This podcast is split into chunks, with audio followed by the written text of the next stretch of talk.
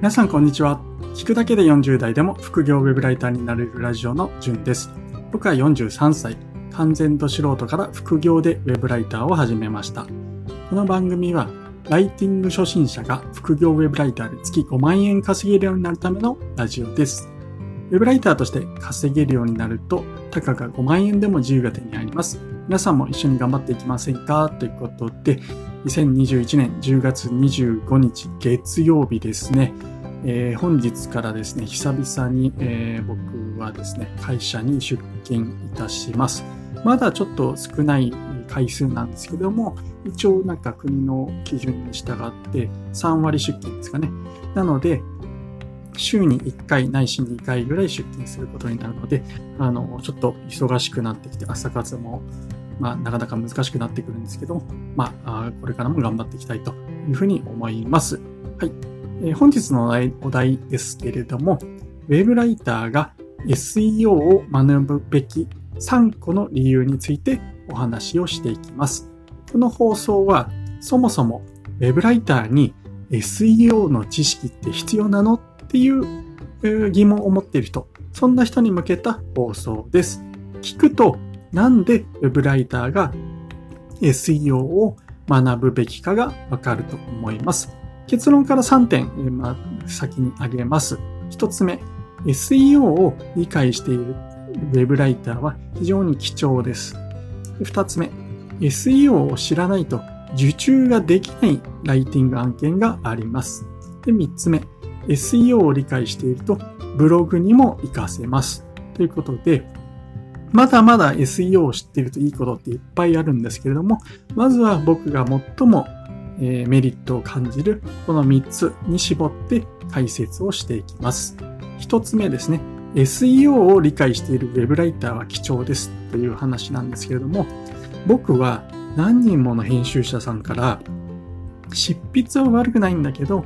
SEO を知らないライターが多いっていう話を何度も聞きました。実際僕もライティングを外注したことがあるんですけれども、SEO ライティングをお願いすると急に候補者が減ります。なので、もしライターとしての価値を上げたい、希少性を上げたいというのであれば、SEO をですね、まあ、少なくともかじっておくのがいいのかなというふうに思います。新規の案件受注率とか文字単価が全然違うのを実感するはずです。ぜひ SEO を勉強してみてください。二つ目の理由ですね。SEO を知らないと受注できないライティング案件があります。これですね、あのまあ、ウェブライターやってる方は、ランサーズとか、クラウドワークスに登録してると思うんですけれども、試しに、あの、検索してみてください。僕ですね、この放送を撮る前に、ランサーズで案件を検索してみました。そうするとですね、SEO ライティングと表示されている案件がくさん出てきました。これらの案件をちょっと詳細を見てみますと、まあ、SEO ライティングが必須って書いてあったり、あるいは SEO を知っている方が望ましい。まあ、当然、えー、知っていれば受注しやすい。まあ、そういった案件ばかりでした。なので、SEO の知識がない Web ライターさんは、まあ、受注がしづらいとか、もしくはですね、そもそも、ま応募条件に合致しないっていうふうになってしまうわけです。なので、あの SEO っていうのは、ウェブライターさんとしては知識として持っていた方がいいですよっていう話です。ちなみに、今言ったですね、SEO ライティングっていうふうに書いてある案件については、文字単価もですね、あの平均的に見るとやっぱりちょっと高めになってるかなっていうふうに思います。まあ、そういった意味でも SEO を知っているライターさんっていうのは、まあ、いろんな面で有利だよっていうお話です。はい。次3つ目ですね。SEO を理解しているとブログにも活かせますっていう話なんですけども、ウェブライターの人には僕はですね、強くブログをお勧めしています。まあ、逆もしかりなんですけども、ブログ、ブロガーの人にはウェブライターやるべきというふうに僕は思っているんですけど、これなんでかっていうと、ブログはま資産型なんですよね。まあ、溜まっていくものをコツコツと、まブログって更新していくと、ま、資産になります。で、一方ですね、ウェブライターっていうのは、これは労働型になります。まあ、働いた分だけ、え記事を書いた分だけ、ま収入になるということで、まあ、即効性はブログと比べるとあるんですけれども、まあ、辞めた途端、当然収入はなくなってしまうんですよね。なので、このブログとウェブライターってすごくですね、相互にあの補完し合う方関係性、えー、まあ、お互いの苦手な部分をカバーできるっていうこともあって、両方やるっていうことが非常におすすめです。ちょっと大変なんですけれども、二つやることはすごくメリットがあります。ライティング案件がないときはですね、あの、ブログ書くことによって文章の練習にもなりますし、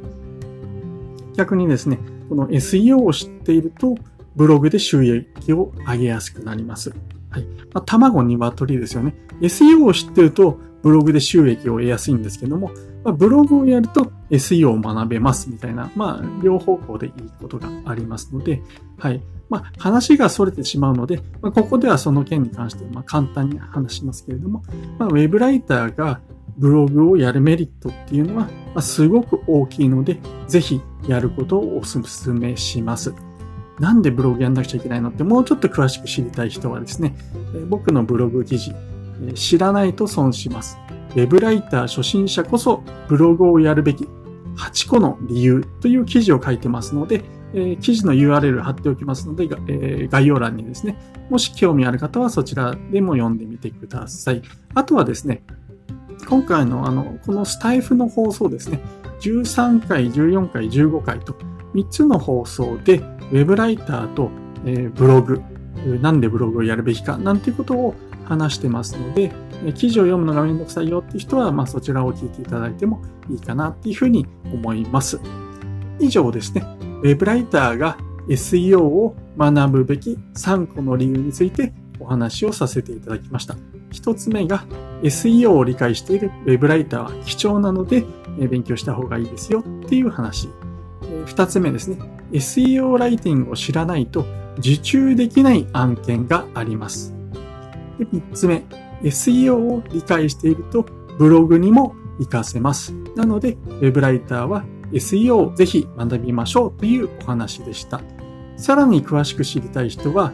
ウェブライター超初心者の自分に受けさせたい SEO 教室という記事を、えー、僕書いてますので、そちらも先ほどのブログの記事と合わせて概要欄に URL を貼っておきますので、興味ある方は読んでみてください。本日も配信を聞いていただきましてありがとうございました。